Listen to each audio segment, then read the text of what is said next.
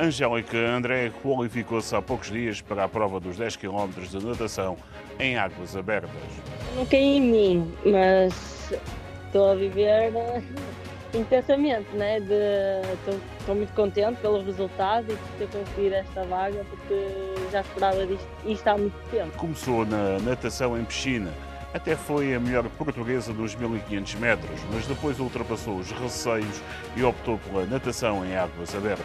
Eu, quando era mais nova, fui recordista nacional de luta de piscina, só que experimentei águas abertas, acabei por desistir nas minhas primeiras provas porque tinha muito medo, mas depois, assim que apanhei o gosto, foi diferente. E agora sou, sou muito fã disto porque é, é muito diferente muito diferente da natação pura. Nadar a 10 km em águas abertas, sujeita a correntes, ondulação e outras dificuldades, exige a Angélica André muito trabalho e dedicação.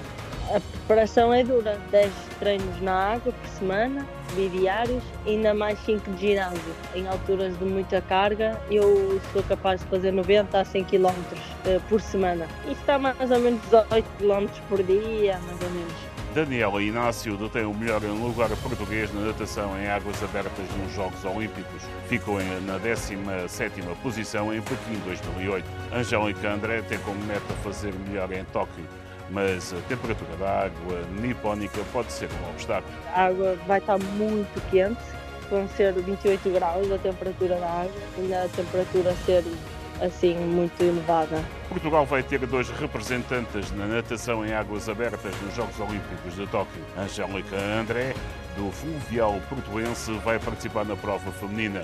Tiago Campos, que representa o Clube de Natação de Rio Maior, vai estar na competição masculina.